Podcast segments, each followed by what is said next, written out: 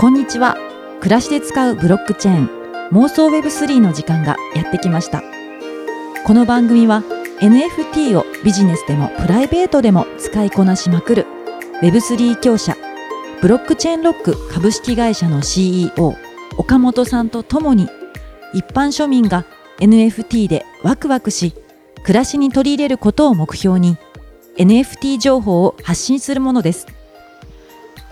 手は九州アイランドワークの私市原でお届けしますあ、こんにちは、岡本です。今日もよろしくお願いします。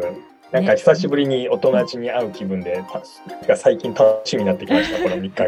嬉しいです よろしくお願いしますいやなんか前回ねあの前回まで簡単に素人でも分かるっていうことを目標に NFT についてえ Web3 について話そうってやってみたけど私自身結構難しかったっていうのと難しいっていう声があったんですよね。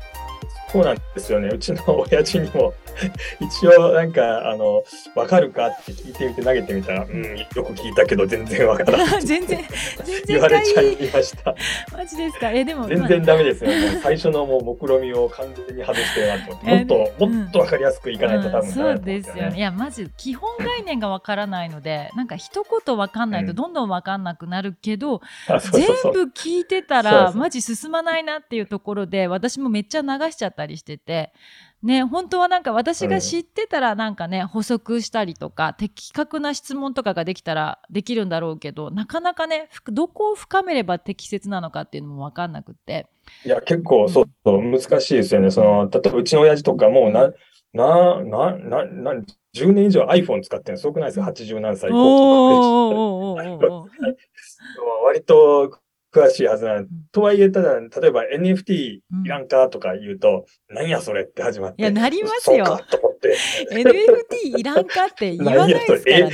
えー、画像、画像や、関西人なんでか、うん、それ返事がないみたいな、それ写真撮れるわみたいなねイメージですよねそう。そうそう。う んいやだからねあの今回はもう超基本概念であるっていうところから、まあ、今回から順番に知っていけたらなと思ってなんかね前回まででウォレットっていうのがあるということをなんかねお話の中で出てきてたのでなんか超基本概念っていうウォレットについてね説明していただけたらなと思うんですけどもなんかね前回くらい本当に質問うまい質問ができないっていうことに落ち込んで今回はちょっと私も勉強してきました。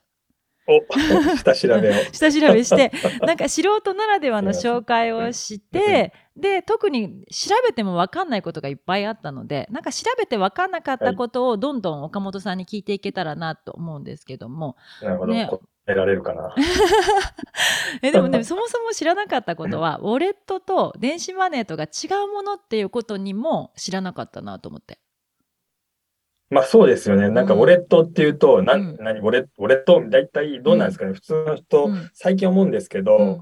やっぱアップルウォレットとか言うじゃないですか。そっちですそっちアップです。ルペイ、うんうん。アップルペイでアップルウォレットでそこになんかスイカとクレジットカードがある、あれがウォレットかみたいな。多分、そういう人が多い。いや全然あるいは、ペイペイイ、うんうんうんうん。ペイペイのあれをウォレットって呼ぶのかな？呼ぶんだったらあれもウォレットって呼ぶんでしょうね。えーそういうのが多いですかね。でもやっぱりなんか i iPhone のウォレットっていうやつがウォレットだと思ってました。全然 Web3 とかブロックチェーンとかとつながるものだとは思ってなくて。ねそこがなんか。繋がんないですよ。IPhone のウォレットは繋がんないんですよね。それがややこしくしてるんですよね、できっとね。そうですよねだからねなんかウォレットは Web3 ですみたいなこのね流れを前回前々回かな話されててえそうなの？みたいな、はいえウォレットってそもそもでも財布でしょ？みたいなアップルじゃんみたいな。そうそうそうそうそうそうそうそう。まあそんな感じだったので、ね、だから今回ね、Web3 に関するウォレットっていう概念っていうのをね、ちょっと調べたらなと思って。ウォレットってそうですよね。だから、なんですか、ウォレットってお財布ですっていう、うんいわゆる英語のウォレットですよね。うんうんうん、うん。ウォレットと、あと今、市原さんおっしゃった電子マネー入れるやつ。うんうんうんで、そこに多分、その PayPay とか、 Apple Wallet とうん。か、うんうんアンドロイド私最近使わないんでわかんないですけど、多うん分同じようなのが入ってて、うんで、なんかそれとまた別に、今回の暗号資産の密鍵を管理するウォレット。うん。うーん、3つありますねかんないで。すね。まあ普通のね、普通の実在するお財布、ね、お札入れみたいなお財布と電子マネーとかを管理するこうソフトウェア的な、なんかね、PayPay とか Apple ウォレットとかそういったものと、うんでそれここら辺が私が知っていたウォレットで次に今回話すのが、こう仮想通貨のなんかに関するこうウォレットっていうところでうん知っていくっていうことで、うんえでも電子マネーっていうとあれですよね。 Suica とか PayPay とか、 Suica PayPay ですね。うんうん、あとなんかスーパーとかの電子マネーとかありますよね。なんかイオンイオね。ンみたいな、 WAON みたいな、うん。うん。ワンオンか。ううん。んえ T ポイントカードは違うんですか、うん。あれはポイントカードですか？あれもまあポイントカードですけど、うんうん。ポイントカードですけど、多分みんな別途にしたいんですよね。楽天ポイントも、うん。今実は楽天ペイのアプリと一緒になって、うん、あれは楽天ウォレットって呼びたいはずなんですよね。えー、なんていうの呼んでるか私知らないですけど。まあみんな、なやっぱりウォレット、うん。ウォレットをなんかスーパーアプリにして、うん、なんかそれの派遣を狙ってるみたいな、そういう構図はあるんじゃないですかね。か。毎日使ってもらうために。な。なんかポイントをどんどん発行してそのポイントをお金のように使ってもらうっていうことで、自社サービスに囲い込もうみたいなそんな感じですかね。でポイント以外の普通の決済にも使ってもらって、決済手数料をもらおうっていう、そういうビジネスね。ああそういうことか。なんかねそこら辺はなんかねどうして電子マネーの背景とかはわからないけど実際使ってるからね電子マネーについてはめっちゃイメージつくんですけどえなんかねじゃあ今回その仮想仮想通貨と紐づいたウォレットについてちょっとわからなさすぎたので一旦こう私が調べたことをね紹介したいと思います。をはい教えてください。楽しみにしてでます。ねその後になんか分かんないこといっぱいあったのでどんどん質問していきたいと思うんですけどまずそのはいウォレットというか仮想通貨に関してええでもちょっと質問しちゃうとウォレットと仮想通貨ってどういう関係性なんですか？なんかサイトで見るとウォレットイコール仮想通貨みたいな感じで書いてたりしたんですけどなんかどういう関係なんでしょう。た多分それうんは、その今回の中で紐解いていくっていうか、うんうんうんうんあの、結構難しい概念だと思うんですよね。そうか使われ方あのまあ、簡単に言うと、うん その仮想通貨って暗号通貨、暗号資産を管理するための秘密鍵うんを持っているものですね。アプリ的なもの。です。多分これ、もう誰もついてきてないんで、まずは、うん、まずはじゃあ行きますか。仮想市原さんのうんうん学習から言った方がいいと思うんですよ。わかりました。仮想通貨とウォレットっていうのはまあ関係していて、まず仮想通貨が何かってことを知らないとね始まらないので、まず私は仮想通貨について調べました。で、なんかその出てきたフレーズは暗号化されたデジタル資産であるっていうフレーズがもうさらっとどのサイトにも出てきます。でまずこのうん暗号化されたデジタル資産っていうのがマジなんやねんっていう感じなんですよ。でもまあ一応ねそうですよね。そうなんですよ。で全然イメージできなくてもうそれみんなどん暗号化されたデジタル資産ですって書いてるんですけどまずなんやねんっていう感じででもまあねイメージは、うん暗デジタル資産っていうイコール紙のお金とか500円玉とか50円玉とは違うってことですよね。実物が存在せずにデータでしかないっていうことが一つ目の特徴デジタル資産。そうですね。ねうん。でそしてそれが暗号化されてるってことがポイントなんですよね。まあ、それどうなのかなっていうのはあるんですけどね。うんうんうんまあ、されてるかされてないかって言ったらされてるんですけど、別にね、その、銀行の先ほどの PayPay のアプリだって、うんうん暗号化されてる部分はされてますよね。確かに平文でネットワーク読めない通ってるとはうんしかも裏わ側でです。裏側がか暗号化されてるうんかされてまいと私には関係ないですからね。う んそうですね。そうとも言いますね。いやでもなんかまあね一応その暗号化されてるっていうのが私分からなさすぎてちょっとねここはまた調べてもめっちゃ長いんですよサイトに書いてあることが。だからまあさらあっと行きましょうよ。せっかくなんで。えさらっといくとうんなんか通うん出てきたのは通常銀行での取引は誰もが読める数字とか文字で通帳に書かれてるじゃないですか。なんか入金あなるほど3000確かに円とか3万円ってうんそれは誰でも読めて全然暗号とは逆ですよね。もう普通の言葉と文字だから。でしかもそれが銀行によって管理されている。で銀行にちゃんとこうね、しかるべき手順でこう手続きすれば銀行が全部知ってて教えてくれるっていう状態っていうのが普通、うん。誰もが知っている数字と文字で書かれててうん。銀行が管理してて銀行が全部知ってるっていうねこの状態が普通。だとしてあの仮想通貨の場合はこれがねめっちゃ難かった。あの取引のデータはブロックと呼ばれる小さなデータの塊になるみたいなまあそんなイメージが書いてあってまあなんかそこはまた別途そこそこは掘らないとどうせ分かんないなと思ったんですよ。なんかちょっといろいろ調べたらあんま聞いたことないなんか数言葉とかいっぱい出てきたって図とか書いてあって。まあここは分かんないけどまあその逆なん違うんだなって銀行との取引とは違っててなんかね数字と文字で書かれてたっていうのが、なんかもう小さいこうギュッギュッとされた感じのギュッとされてるブロックみたいなところにこう固められちゃってるんですよね。ギャギャギャギャギャギャギャギャっていろんな数字がわーって書かれてるみたいな。あのーうん、いや多分ね、うん、あの違うんです、うん、違うのイメージ説明していいですか、どううぞいや違う多分その、合ってると思うんですけど、自分のイメージ的には、例えばエクセルあるじゃないですか、エクセル。エクセルがさっきおっしゃったように、まあ、通帳だとしたら、うんうん、まあ私岡本は100万持ってますと。はいはい、で市原さんが100万持ってますと。はいまあ、そう書いてあるのがエクセルじゃないですか。はいはい。あの、それだけの話なんですよ。えええそれだけの話なんですけど、うん、それだけの話なんですけど、うん、その、それだけの情報が世界中に共有されてるっていう状態ですね。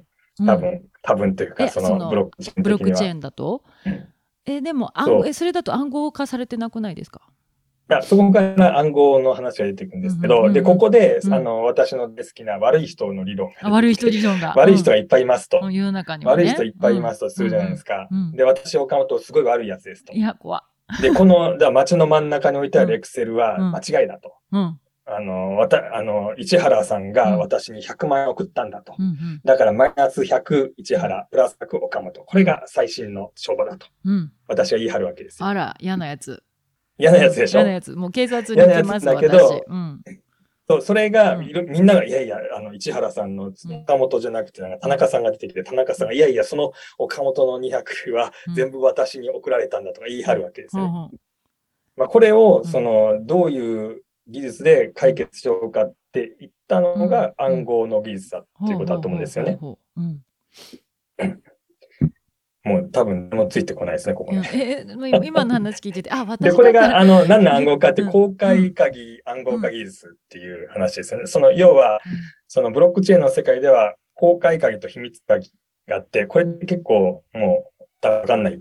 だと思うんですけど、うん、しかも出てこなかったです。調べた時に公開鍵と公開鍵と例えばじゃあ市原さんが私に50万円送ります逆しましょう私が、あの市原さんに、まあ、今回お世話になったに50万円送りますと、お仕事代として、送るとじゃないですか、はい、50万円送りましたと、その時に私が秘密会の方で署名をするわけですよね、岡本の口座からマイナス50で、市原さんの口座にプラス50しますと。で、この時にその秘密鍵で署名、署名？署名って何やった話ですよね。あの、署名ですよね。サインですよね。まあ、なんか圧縮みたいな感じですね。イメージ的には。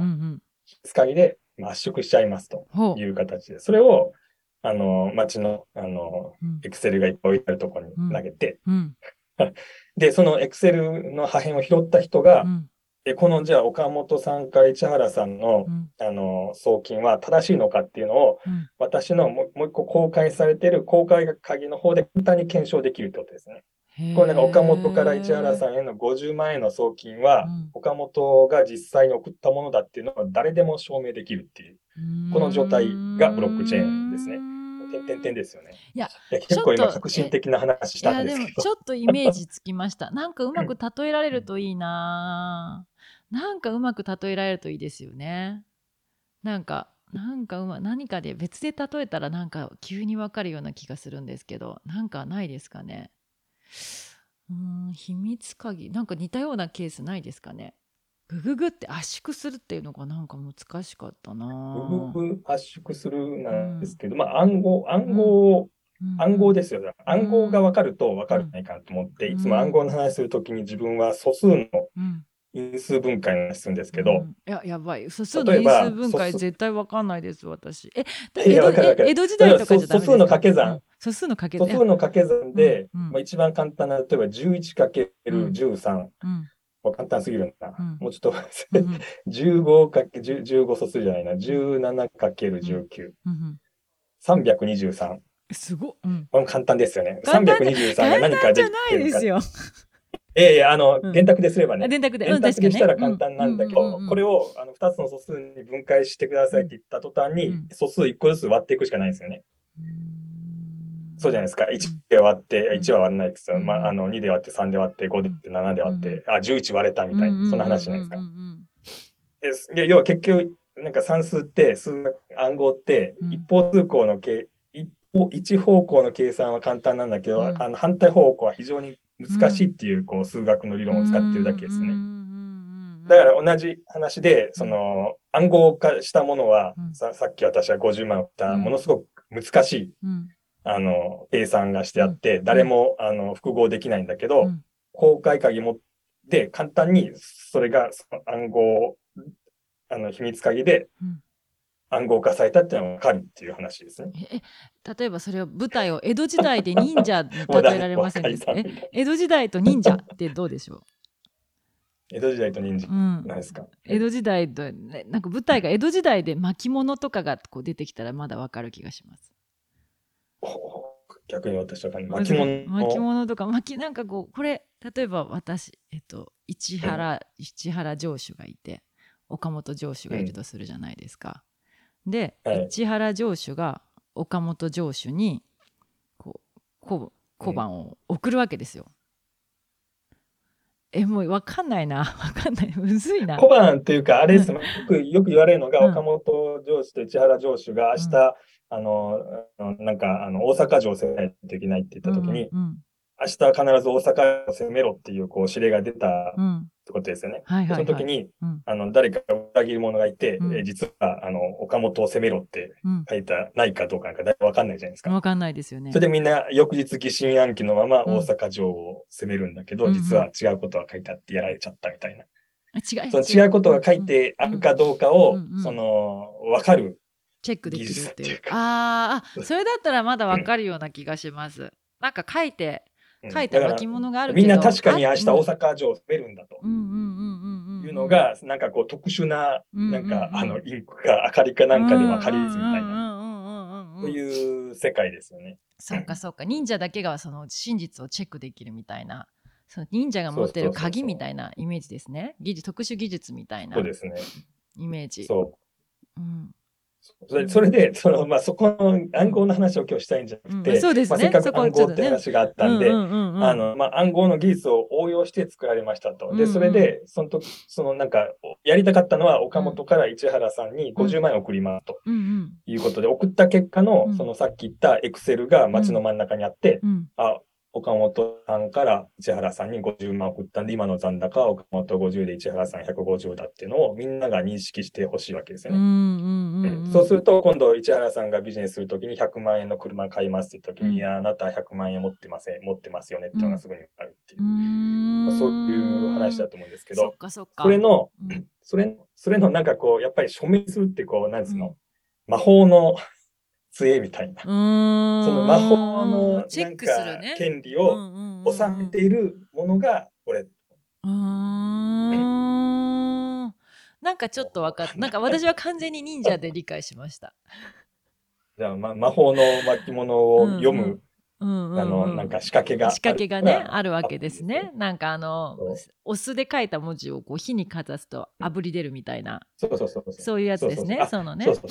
そう。あの、読むだけは誰でもできるんで、うんうんうんそのうん。例えば今、私たちが解説しようとしているウォレットは、うんうん。ただブロックチェーン上の一つの、まあ、アドアド銀行口座みたいなものです。アドレスのの残高がいくらかを取ってきてるだけなんですよね。でさっきの話で、うん。その街の真ん中に行けば、うん150万って市原さんのアカウント、あうん、かるんで誰もがわかるんですね。じゃあ、市原原さんのその忍者のアプリでうん150万っていうのが表示されてますっていう状態ですよね。うん。うんうんで、その150万のうち100万円を車のディーラーに送りますっていう、うん。その送りますの時のおまじないうん。をする権利はうん石原さんの忍者アプリの中にしかないっていう、そういう話ですね。忍者アプリのしで、かないそのおまじないをしたかどうかは、うん。車のディーラーさんが、うん。あの、市原さんのうん。なんか住所でうん。もう一回こう混ぜ合わせると、あ、この中身の秘密、魔法のおまじないの成分はわかんないんだけども、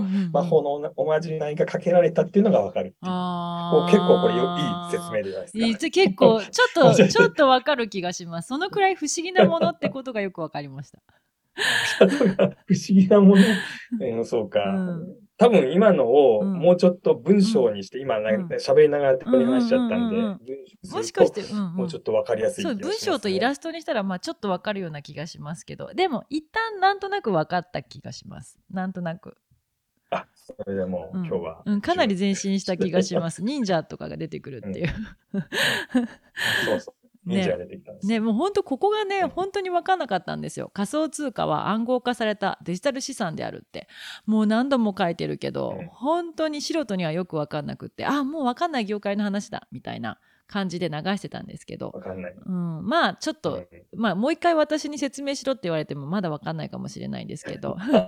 でもなんか登場人物を把握して、ちょっとこれを、まあ、後でちょっと絵に描いてみます。絵に描いたら分かる気がします。流れとかをね。はい、じゃあちょっとやっと次に行くとあの仮想じゃ仮想通貨は他の通貨とどう違うのかっていうところも見ました。で仮想通貨は法定通貨と違うと仮想通貨と電子マネーとの違いは法定通貨を基準としているかどうかが大きいっていうのが書いてありました。で法定通貨っていうのが円とかドルっていうね普通に私たちが扱うやつですよね。っていうことで電子マネーはなんか普通のお金の代わり？なんか普通のお金の電子版って感じなのかなと思って、まあ、実際ね PayPay とかのイメージそんな感じで現金の代わりとしてでいろんな場所で使うことができるのでなんか多分イメージしやすいと思うし私自身も結構イメージしやすいです。で分かりにくいの一方仮想通貨は特定の国家によって価値を保証されていないと。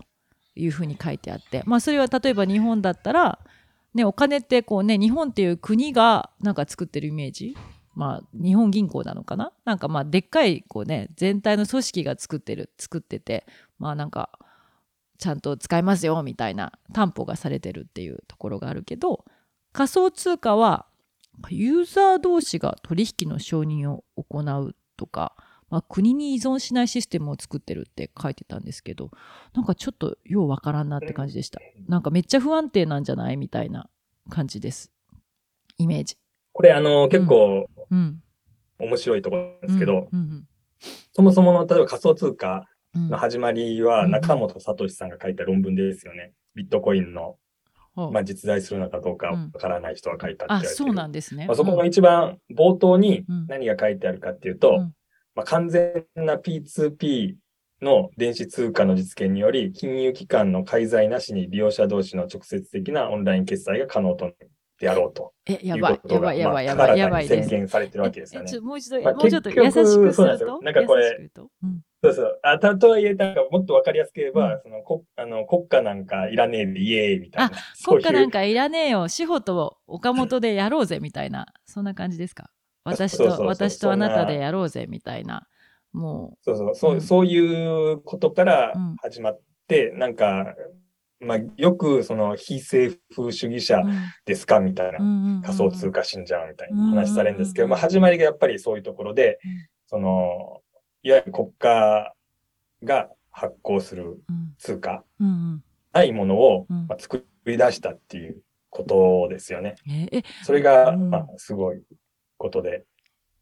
えうちの子供たちめっちゃお金作るんですよ。段ボールとかに。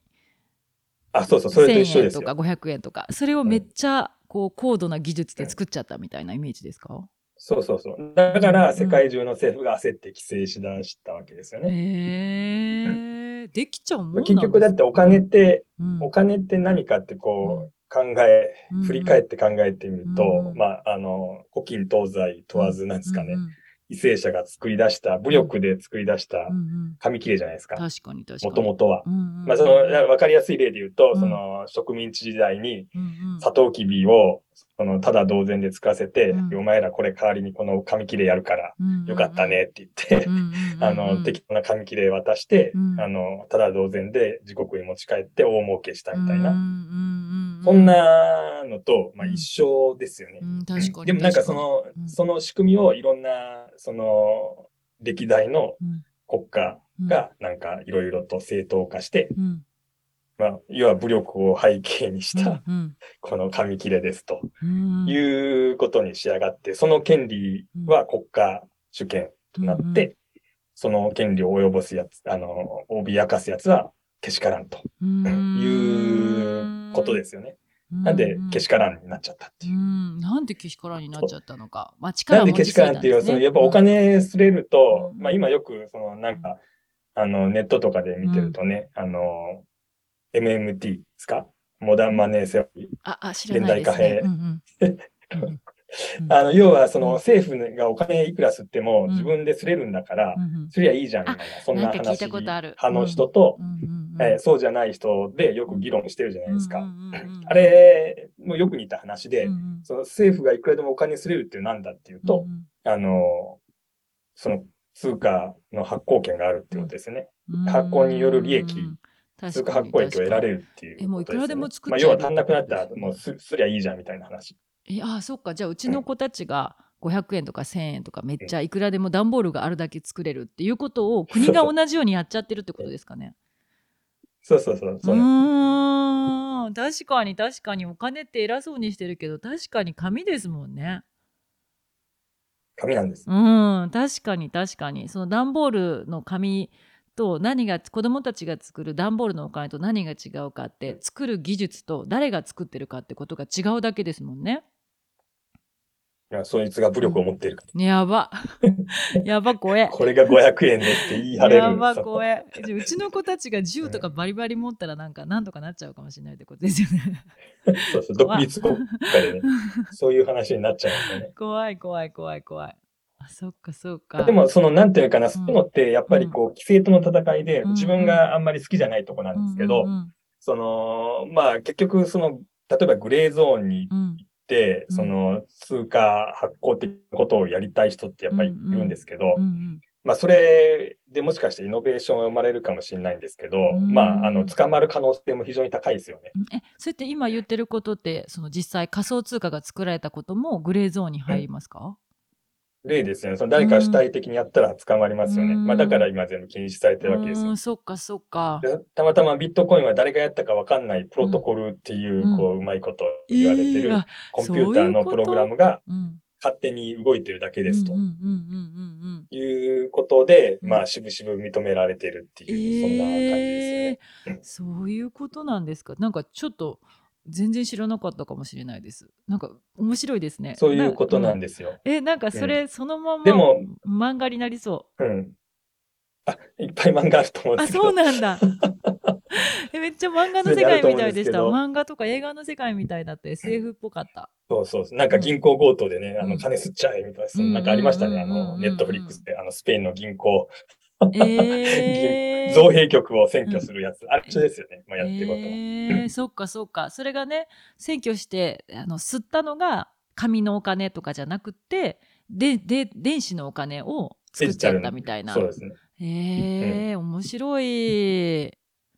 そうなんでも、だからそれが、うん。その、なんていうんですかね、その、いや、イノベーションって今まで気づいてきたもの、例えば気づいてきたものっていうのは、確かに国だけがそういう権利を持ってて、うんいくらでも、あのーお札をすれて税金取っていくのは、まあ、気に食わんっていう考えはあるかもしれないんだけど、とはいえ、この、だんだん平和になっていくうん。世の中でうん、例えば、その、AML ですね、アンチマネーロンダリング、うんマネロンのうん。規制とかが、うん。まあ、世界中が協力して、うん。その、犯人の人にお金が行き渡らないようになってきたわけじゃないですか。うん。それをこうわざわざうん、またビットコインでうん、その、塞いできた穴をうん消けちゃうっていうのは僕、ちイノベーションの使い方として違うんじゃないかなと思ってて、そこで、まあ我々は、だからその通貨じゃなくてうん、ロックを、鍵をやってるっていうことなんですけど、あそういう流れなんですね。うんうんうん。だからそのお金ってやっぱりなんかこうみんな、こうなんですかね、欲しい、そのなんですかね、あの欲のタイプで、あんまりそっち側ってなんか嫌な、嫌な、嫌だなっていう。面なん白かい。